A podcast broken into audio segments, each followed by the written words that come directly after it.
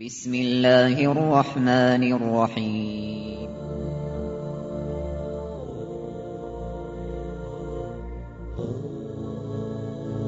الرحمن العزيز الرحيم القوي السلام الكريم العظيم البصير العليم الحكيم الجبار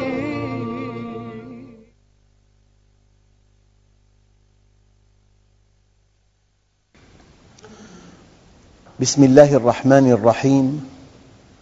الحمد لله رب العالمين. والصلاة والسلام على سيدنا محمد الصادق الوعد الأمين.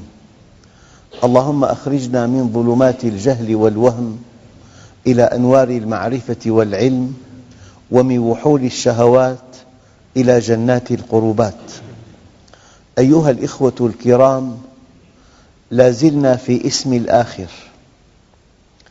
من معاني هذا الاسم أيضا أن الأمور أن أمور الخلائق تنتهي إليه.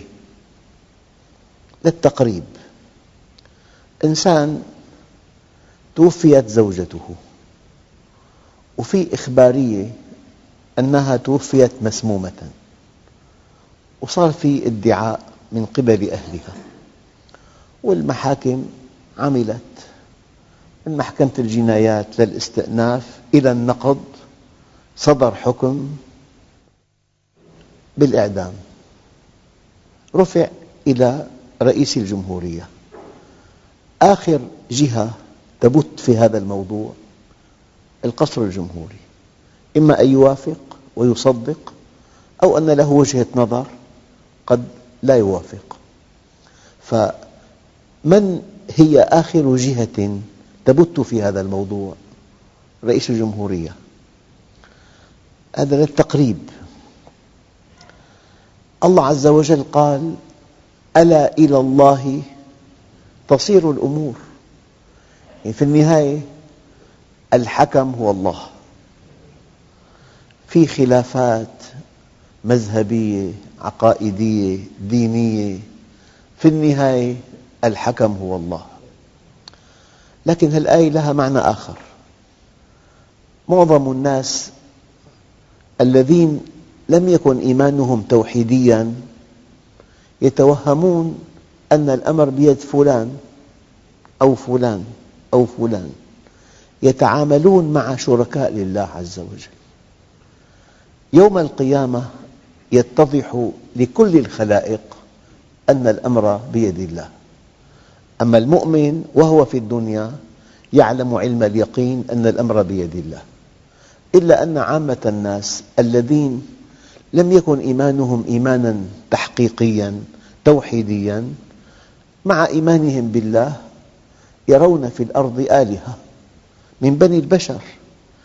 بيدهم مصائر الشعوب بيدهم قصف هذه المدينة أو عدم قصفها مثلا. فالإنسان إذا عاش في جو الشرك الحياة لا تطاق. قال تعالى فلا تدع مع الله إلها آخر فتكون من المعذبين.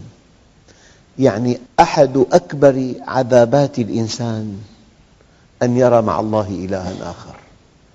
شيء لا يحتمل. حالة الإحباط أساسها ضعف التوحيد. حالة الخوف أساسها بعض ضعف التوحيد. حالة اليأس أساسها ضعف التوحيد. فلا تدع مع الله إلها آخر فتكون من المعذبين. لذلك الأمور بيد الله كانت ولا تزال وستبقى. كانت ولا تزال وستبقى. هذا عند المؤمنين. ما من إله إلا الله. إن أردت أن تضغط دعوات الأنبياء جميعا وما أرسلنا من رسول إلا نوحي إليه أنه لا إله إلا أنا فاعبدون. فكيدوني جميعا. أحد أنبياء الله يتحدى قومه. فكيدوني جميعا. ثم لا تنظرون. إني توكلت على الله ربي وربكم. ما من دابة إلا هو آخذ بناصيتها. إن ربي على صراط مستقيم. له الخلق والأمر. ما لكم من دونه من ولي ولا يشرك في حكمه أحدا. إليه يرجع الأمر كله فاعبده وتوكل عليه. هذا هو الإيمان. الإيمان أن لا ترى مع الله أحدا. الإيمان أن ترى أن يد الله تعمل وحدها. الإيمان أن تؤمن أنه في السماء إله وفي الأرض إله. الإيمان أن تؤمن وما تسقط من ورقة إلا يعلمها. هذا الإيمان. هذا الإيمان المسعد المريح. علاقتك مع جهة واحدة. بيدها كل شيء. فلذلك الآية بمعناها الأول ألا إلى الله تصير الأمور. يعني الجهة التي بيدها أن تحكم هي الله. أيها الأخوة هذا الاسم ورد أيضا في صحيح البخاري من حديث البراء بن عازب رضي الله عنه. أن رسول الله صلى الله عليه وسلم قال حينما يأوي إلى فراشه اللهم أسلمت نفسي إليك وفوضت أمري إليك وألجأت ظهري إليك رهبة ورغبة إليك لا ملجأ ولا منجى منك إلا إليك لا ملجأ ولا منجى منك إلا إليك. أريد أن أبين لكم من خلال بعض القصص ما معنى اسم الآخر؟ قصة رمزية طبعا.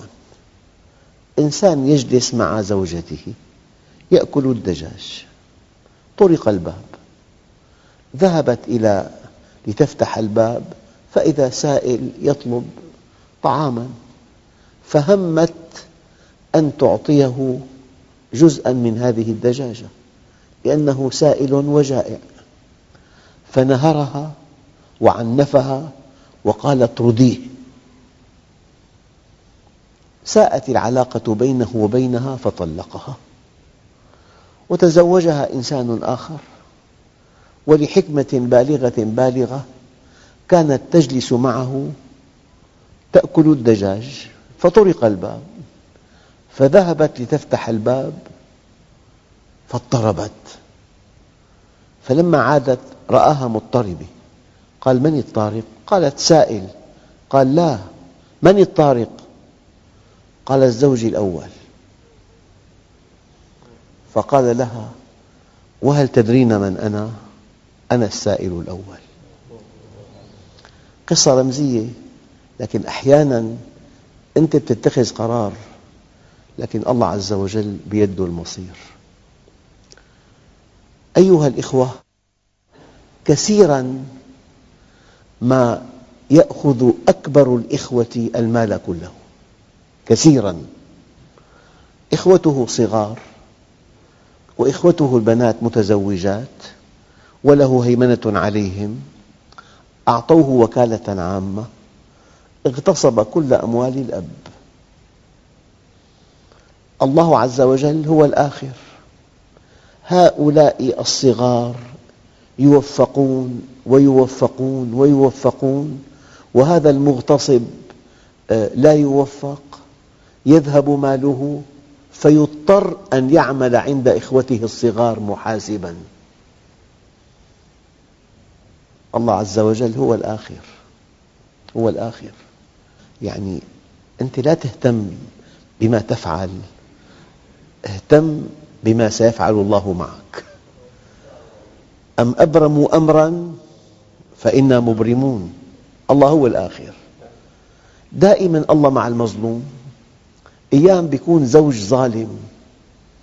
يطلق امرأته طلاقا تعسفيا. يهيئ الله لهذه المرأة زوجا صالحا يكرمها ويحميها وينسيها الأول. ويهيئ للثاني زوجة تعد نقمة لزوجته التي ظلمها. الله هو الآخر. حكمه الأخير في, في الشراكة في الزواج في العلاقات. دائما أيها الإخوة في نقطة دقيقة جدا أنه كل واحد منا بحكم حياته وعلاقاته يعرف مئات القصص. يعرف آلاف القصص. هذه القصص يعرفها من آخر فصل. ما لها معنى. لكن بحكم علاقاتك المتينة والوشيجة بتعرف خمس قصص من أول فصل لآخر فصل. هذه القصة المجدية ترى فيها عدلا مطلقا. أنا مرة ماشي في الطريق استوقفني إنسان. قال لي فلان جاء إلى محله التجاري ليكسب قوت أولاده. أليس هذا العمل عبادة؟ قلت له نعم. بالمناسبة الحرفة التي تحترفها والعمل الذي ترتزق منه إذا كان في الأصل مشروعاً وسلكت به الطرق المشروعة. وابتغيت منه كفاية نفسك وأهلك وخدمة المسلمين. هذا العمل ينقلب إلى عبادة. قال لي جاء رجل في أحد أسواق دمشق فتح محله التجاري بيع أقمشة.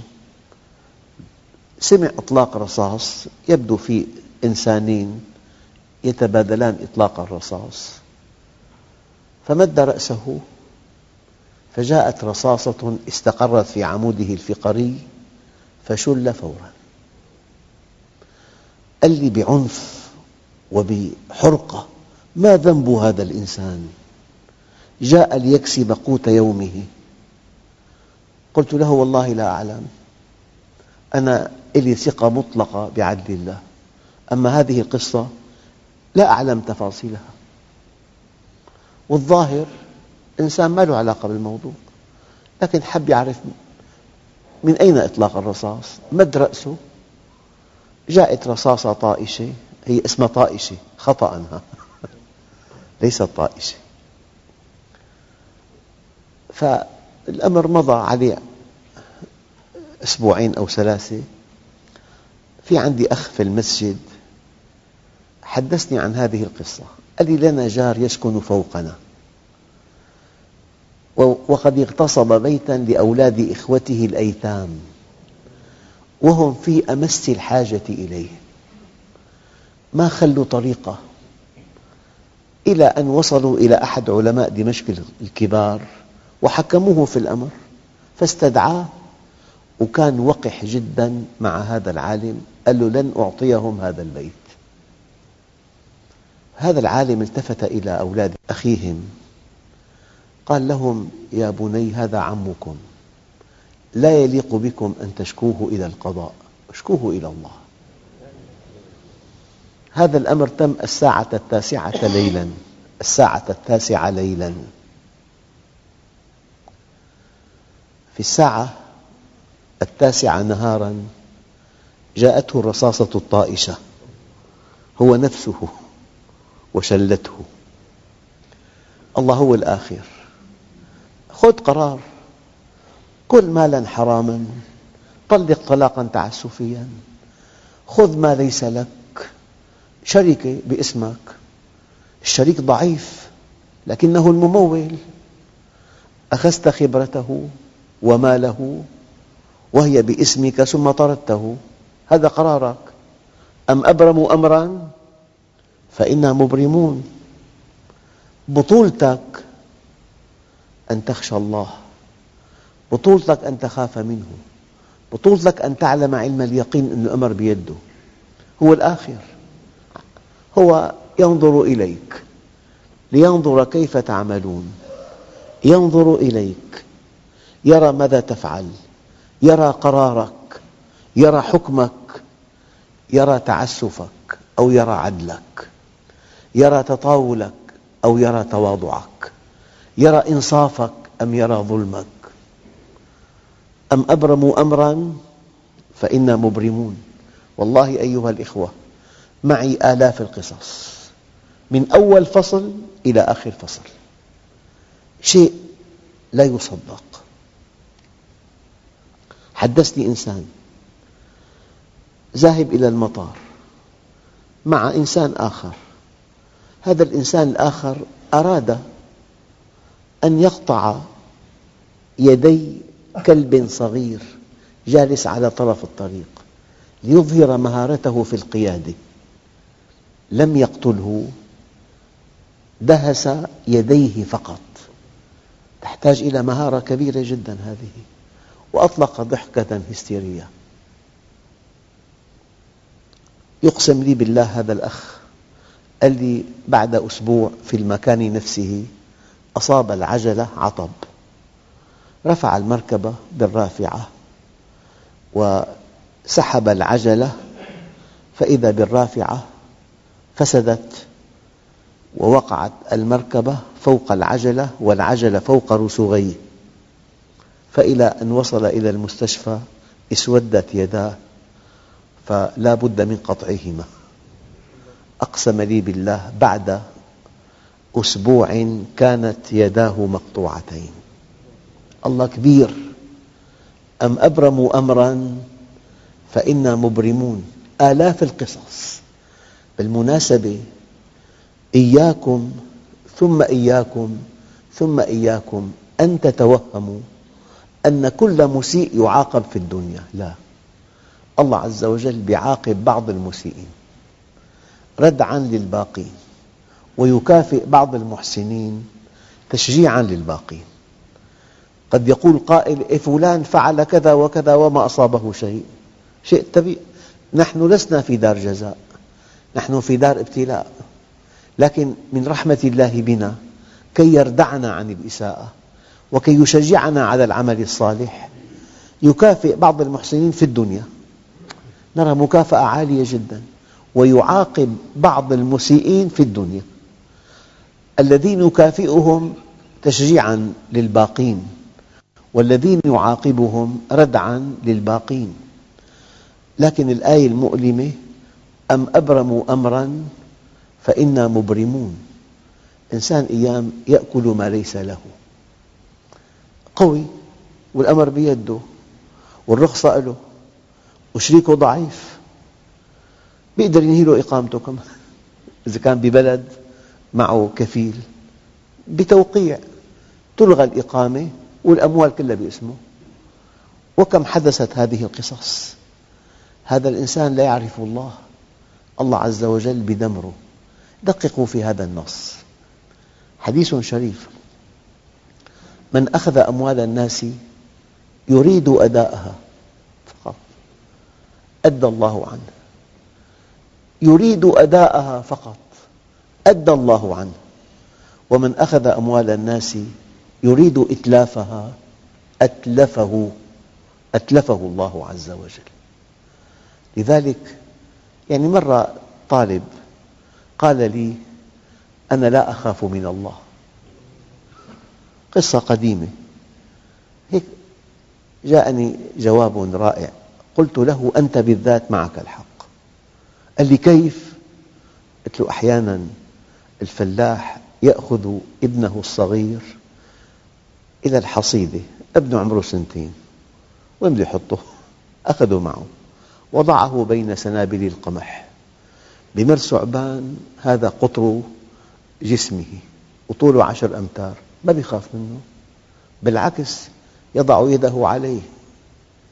لماذا لا يخاف منه؟ لأنه ما في إدراك. لو في إدراك خاف منه. والإنسان الذي لا يعرف الله لا يخافه. والذي يعرفه سيدي النبي الكريم رأى تمرة على سريره تمرة. قال يا عائشة والله لولا أنني أخشى أنها من تمر الصدقة لأكلتها. اشتهاها خاف أن تكون من تمر الصدقة. هذا هو الوراء. إذا أم أبرموا أمراً؟ فإنا مبرمون. الأمر بالنهاية بيد الله عز وجل. لا تظلم زوجتك. بتكبر وبتضعف والأولاد يكبرون وينحازون لأمهم وتذوق ألوان الإهمال. ألوان الإهمال. لا تغتصب شركة لا تغتصب بيت. الأمر بيد الله عز وجل. الله هو الآخر. آخر حكم عنده.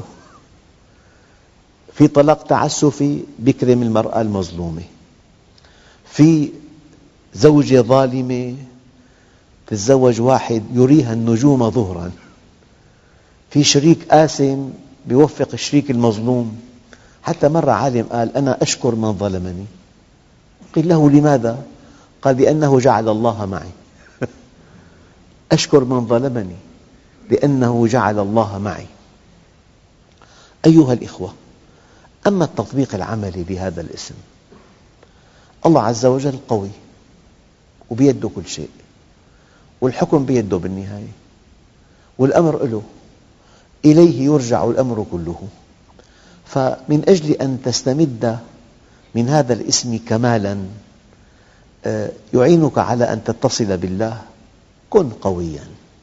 لا تكن ضعيفا. المؤمن القوي خير وأحب إلى الله تعالى من المؤمن الضعيف. كن حكما أخيرا في أي موضوع. ما تكون بمكان ما ضعيف مهزوم مهضوم حقك متهم ذليل. اجعل لربك كل عزك يستقر ويثبت. فإذا اعتززت بمن يموت فإن عزك ميت. كن مع الله ترى الله معك. واترك الكل وحاذر طمعك. وإذا أعطاك من يمنعه ثم من يعطي إذا ما منعك. أخواننا الكرام لأن الدنيا دار عمل. لأن الدنيا دار عمل. القوي متاح له من الأعمال الصالحة ما لم يتح لغيره. والقوي هنا قوي المال والقوي قوي العلم والقوي قوي السلطان. إذا كان طريق القوة سالكا وفق منهج الله يجب أن تكون قويا. قال له اجعلني على خزائن الأرض إني حفيظ عليم. ما في مؤمن متقوقع انهزامي بينسحب من الحياة؟ لا. يجب أن تكون إيجابيا. يجب أن تري الناس من هو المؤمن. يجب أن تري الناس نزاهة المؤمن إنصاف المؤمن صدق المؤمن وفاء المؤمن حرص المؤمن عفة المؤمن. يجب أن تري الناس من أنت. إذا إذا كان طريق القوة سالكا وفق منهج الله يجب أن تكون قويا. يجب أن تكون قويا. أما إذا كان سالكا على حساب مبادئك وقيمك وآخرتك لا لا. كن ضعيفا والضعف عندئذ وسام شرف لك. الله عز وجل قال والذين إذا أصابهم البغي هم ينتصرون. والذين إذا أصابهم البغي هم ينتصرون. خنوع ما في بالإيمان. خنوع استسلام هيك تطامن ما بيدنا شيء الله يصطفل فيهم. لا. والذين إذا أصابهم البغي هم ينتصرون. لكن لا يظلمون. وجزاء سيئة سيئة مثلها. فمن عفا وأصلح فأجره على الله. حينما يغلب على ظنك حينما يغلب على ظنك أنك بعفوك عنه تصلحه. يعني سائق دهس طفل لكن أنت متأكد أنه ماشي بسرعة نظامية وبهدوء والابن قفز إلى أمام المركبة. إيه، هذا عفوك عنه يصلحه. سائق فقير ماشي صح ما ارتكب مخالفة بالسير. الابن طائش قفز إلى أمام المركبة. فأنت كأب إذا عفوت عنه تقربه إلى الله. تقربه إلى الله. فمن عفا وأصلح يعني أيقن أن عفوك عنه يصلحه. قال فمن عفا وأصلح فأجره على الله.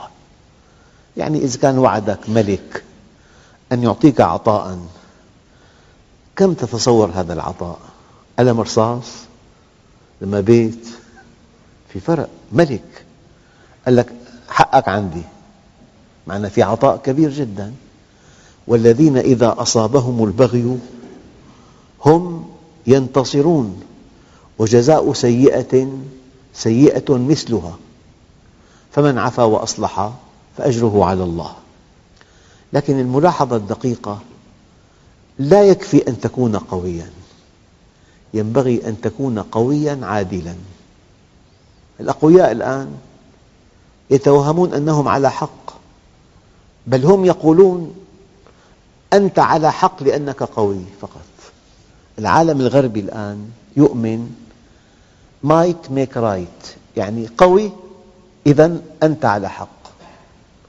أما المؤمن بالله أنت على حق فأنت قوي.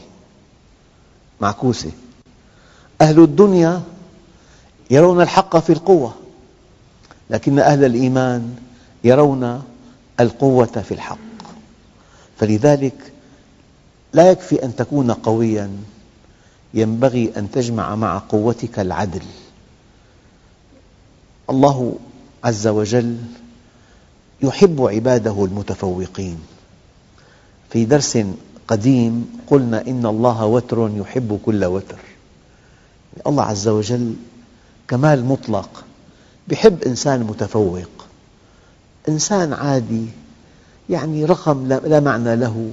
مع هؤلاء مع هؤلاء العدد الكبير الذي لا يقدم ولا يؤخر. هي ثقافة العامة ثقافة العامة والفئة المتدنية في المجتمع. كن قوياً وكن عالماً وكن عادلاً. واجعل الأمر بيدك. ما تكون أنت رقم ما له معنى. كن رقماً صعباً. أيها الإخوة الكرام ننتقل في درس قادم إن شاء الله إلى اسم آخر. والحمد لله رب العالمين. بسم الله الرحمن الرحيم. الحمد لله رب العالمين. والصلاة والسلام على سيدنا محمد الصادق الوعد الأمين. اللهم أعطنا ولا تحرمنا أكرمنا ولا تهنا آثرنا ولا تؤثر علينا أرضنا وارض عنا. وصلى الله على سيدنا محمد النبي الأمي وعلى آله وصحبه وسلم والحمد لله رب العالمين الفاتحة